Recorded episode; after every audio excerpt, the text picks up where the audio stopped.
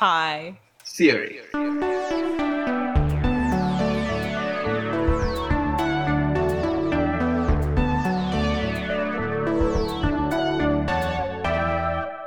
Welcome to High Theory. In this podcast, we get high on the substance of theory. I'm Kim Adams. And I'm Saronik Bosu. We are two tired academics trying to save critique from itself. Hello, and welcome to today's episode, which is titled Abolition. And we have with us today Sean Gordon. Sean, would you mind introducing yourself? I'm Sean Gordon. I just recently defended my dissertation. In Congratulations. And, yeah, thank you very much. Uh, in English and American Studies at the University of Massachusetts Amherst. I teach and write primarily about 19th century American literature, um, abolition, and the environmental humanities. I love mm-hmm. the podcast. Thanks for having me on. Thank you so much for coming. I will jump right ahead and ask you my first question What the heck is abolition? Well, as I'm sure you can imagine, abolition is many different things to many different people. Yeah. But I but I basically think about it in two two ways. One is it's the historical movement to end the transatlantic slave trade and the system of racialized slavery it birthed. And on this point, while abolition per se starts off in the 17th century as a kind of liberal reform movement among capitalist class interests with really like no particular investment in abolishing the the kind of racial social dynamics on which it depended. Yeah. It it transforms into a much more radical program in the 19th, uh, 18th, 19th centuries, oriented toward the immediate end of slavery and the reconstruction of social relationships. Um, this transformation can be kind of traced between, say, like Olaudah Equiano in the 1780s and 90s, and David yeah. Walker and William Lloyd Garrison in the 1820s and 30s. Um, another way to define abolition is as a more trans-historical movement that's come to exceed the particular demand to end slavery, and it and it now involves um, and is used much more so in the context of prison abolition and transformative justice. This is the version of abolition that W.E.B. Du Bois referred to in the 1930s as abolition democracy mm-hmm. uh, in his book um, Black Reconstruction. Um, and that Angela Davis and Ruth Wilson Gilmore have also taken up in relation to the prison industrial complex, empire, torture, um, and that the writer, organizer, uh, and educator Mariame Kaba defines as, quote, a political vision, a structural analysis of oppression, and a practical organizing strategy. It, that involves things that we've seen a lot of lately, I would say, um, defunding the police, right. ending all aspects of the prison industrial complex, and mutual aid. And then I would say a third way to define abolition is in terms of those who, who understand it very fearfully as a program of complete disorder, akin right. to anarchy, right? Right. Yeah. Um, and I guess I'm referring to a lot of the fear mongering politicians and news media figures who I would say abuse the term, but in a sense they're they're not wrong about its commitment to disorder and racial capitalism as well as the modes of being under racial capitalism. That that phrase "program of complete disorder" comes from Fanon's discussion of yeah. what constitutes decolonization, but it's a it's an important lens for a number of scholars in Black studies, such as uh, Frank Wilderson and Jared Sexton, to think through the end of the world that has slavery.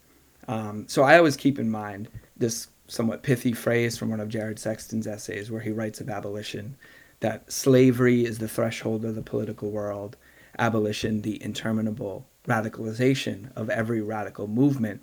Right. This this just one short phrase gets at what Kaba calls a structural analysis of oppression, namely that you know just recognizing that we enter the political sphere through slavery, and um, at the same time it speaks to what abolitionists are here on this earth to do, which is to get to the root of politics, to uproot civil society. So yeah. you can understand why the guardians of civil society are pretty scared about that, but it's it's weird too because of this extent to which so many abolitionists do their work out of out of love. Um, you know, you mentioned the word uproot, and also times we kind of stray from that particular association when we say the word uh, radical, and radical literally yeah. has to do with roots. Exactly. And um, so, on that note, I was wondering, we'll get an opportunity to talk about abolition as we understand it in our present moment. But I'm really interested in, as an answer to the first question that I asked, Mhm. like, could you give us a sense of the origin of the term? If I mean, even etymology, I guess, to a certain extent. radical is is um, the root word of uh, of radical is root. So there is Yeah. a kind of like way in which uprooting the institutions of civil society is an important part of that radicalization, and I take that very I take that sort of literally. But I think um, you know maybe we'll have time to talk about what that means in, as a as a kind of like environmental disposition as Yeah. well, Yeah. or as a as a kind of attitude toward territory and land. Um, that's kind of interesting. But abolition, my you know best understanding or or sort of briefest summary of the etymology of abolition is that it comes from Latin as well, like abolere, which does mean destruction. But I I think it's you know it's it's so important to recognize the relationship between destruction and reconstruction in this Yeah. context. Um, that the abolition has this you know it's a it's a full sounding word that kind of um, has this apocalyptic sort of sense to it but it's Yeah. also really open and i think has always had this element of what i've come to think of as presencing that's sort of from ruth wilson gilmore like abolition is about presence i think that's always been a sort of part of the abolitionist project it does come from destruction but it's it's bent on reconstruction and presencing and flourishing i think How do we use abolition? there's a way to use abolition as a structural analysis, as I just said, as a lens for understanding the world. Yeah. And there are ways to use it as a guidepost for, for organizing.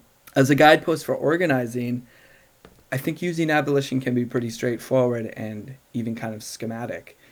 If we are abolitionists or want to be, we can really ask us ask ourselves some pretty simple questions like why are so many resources given to the military, the prison system, and the police, while far fewer resources are given to health co- healthcare, sh- shelter, education, Yeah. etc. And that begins to get at the structural analysis part, and we should continue to ask those questions, right?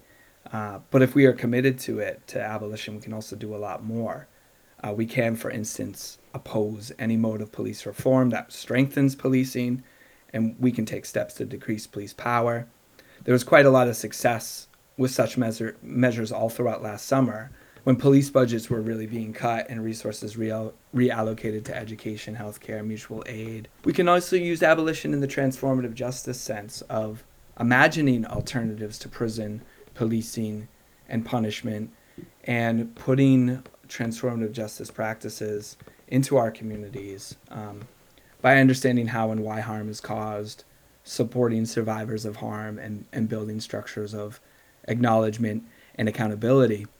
Right. And again, the, the question we learn from organizers like Kaba isn't about whether or not to call the police in an emergency, but why are the police the only people to call? And if you really want to take abolition to, to heart, or, or abolition is the radicalization of every radical movement, then it really starts to become this sort of more nebulous way of life or way of being than simply an interpretive lens or an object to interpret.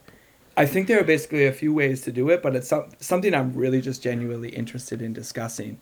So, like, one way would be to just think about how to radicalize our writing, consider our citational practices, Mhm. or you know, consider the assumptions we have about intellectual property and all that.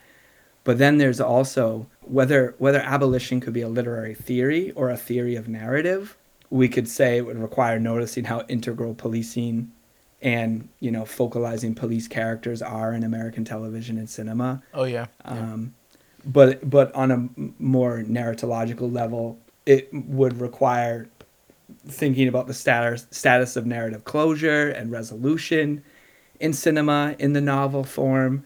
Uh, but I tend to think poetry and music because of their potential for like grammatical disorder and synesthesia Right. are sort of where abolition is at and but it, you know it's just something to consider like what are abolitionist abolitionist narratives abolitionist grammars is abolition representable and um, it's something to look for and, and something to work toward How will abolition save the world? there's no doubt that abolition will save the world, but Yeah. it's it's a complicated question uh, to the extent that abolition can also be as a, be seen as a way to end the world. And I listened to your colleague uh, do the Afro pessimism episode, and I think Diane, um, yeah. yeah, I think Diane had a similar sort of response to um, the the question. But you know, because abolition can be seen as a way to end the world, or more importantly, to reconstruct or remake the world, to build a new world, like Yeah. an end to this world. You know, part of me thinks that it will save the world, and it's already done so through a commitment to mutual aid.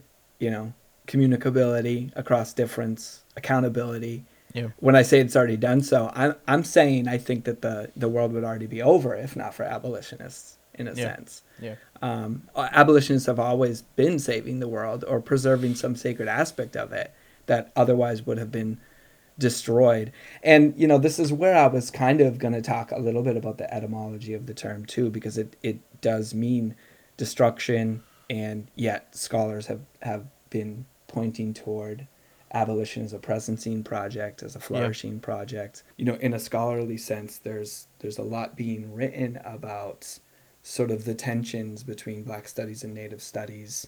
Um, and a book that I didn't get a chance to read in full in preparation for the podcast, but a book that is it seems to be trying to some sort of like resolve some of those tensions or or um, work at the intersection of Black studies and Native studies is Tiffany Lethabo's King, Lethabo King's um, The Black Shoals Yeah. whose subtitle is Offshore Formations of Black and Native Studies. We have to be thinking abolition in relation to decolonization and indigenous revitaliz- revitalization, and that we should be thinking of abolition in the same terms that we think about police reforms, um, which is to say that uh, abolition increasing the capacity for settler colonialism, or is it working in tandem with decolonization?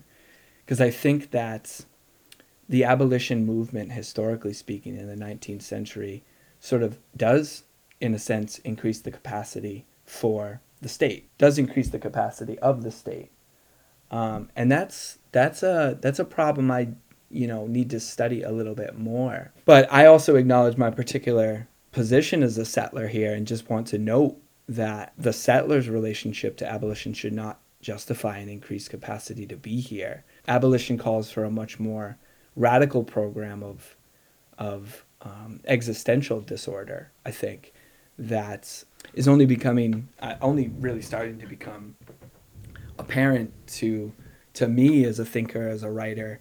Um, I, I know some other people who write about it, but it's a really kind of difficult set of questions to answer. You know, to answer. You know, what is what is dancing with death, like Frank Wilderson says. What is what does existential disorder look like? What does an abolition look like that doesn't increase the capacity of the state, but works in tandem with decolonization Right. and land back movements and you know indigenous revitalization? We decided to do abolition. One of the reasons for that was in its centrality in your work. Yeah. And so, you know, on an ending note, could you give us a sense of what you're working with right now, how abolition is, you know, crucial to that? I write about, or in my dissertation anyway, I wrote about some figures um, like Henry David Thoreau and you know some New England abolitionists and stuff. Partly, partly that was just personal, so like some stuff I'm trying to work through in a place where I'm where I'm from. But Right. what I found is that it just seemed to me that abolition had a um, it was a much broader aesthetic project and an environmental project. So just to take Thoreau as an example. He's known for this essay about civil disobedience that has been used by figures like Martin Luther King Jr. and and Gandhi to to sort of talk about civil disobedience and nonviolence. But when when John Brown basically tried to take over um, a federal armory and disperse that ammunition and the and the and the weapons that were there to instigate a massive uh, slave insurrection. Thoreau was one of the first ones to defend him in public and and write about the the effort in terms of the requirement for violence to meet state violence you know the the requirement to meet violence with violence in a certain way but also he wrote about it in a way that was really linked up with some of his environmental thinking. And I don't think that he really saw John Brown's, you know, attack on Harper's Ferry or, or his intentions there as a as a form of destruction. I think he saw it as a form of dispersion, that it was to to, you know, basically to disperse life. And he was at the same time writing about seed dispersion and how like trees and fruits propagate. And it's, you know, I'm, I'm don't want to get too like in the weeds, if you will, Right. about Yeah. Thoreau, but I just, I, it was just kind of a pathway to seeing abolition as, as related to kind of like presencing in an environmental sense and also just the the sort of like life-giving aspect of abolition though it's all, uh, you know often misrepresented as a as a entirely a program of destruction or Right. wanton you know irresponsible destruction well i think that you know Thoreau and, and John Brown, these these figures that I've written a little bit about, had no had no sort of like fealty to the preservation of the uh, slaveholding state. Thank you, thank you so much, Sean, for coming Yeah, to our sure, podcast, yeah. Tongue to Us, about abolition. Yeah, it was a pleasure to be here. It's great to talk with you. And yeah, I'm glad I got to speak to this really important topic. And thank you for listening to High Theory. If you like our podcast, please review and subscribe on Spotify, iTunes, Patreon, or wherever you get your podcast fix. Saronik Bosu manages our social media presence. Owen Quinn composes our theme music, and Kim Adams and Saronik Bosu edit our audio. You can also find us at hightheory.net. We hope you have a highly theoretical day.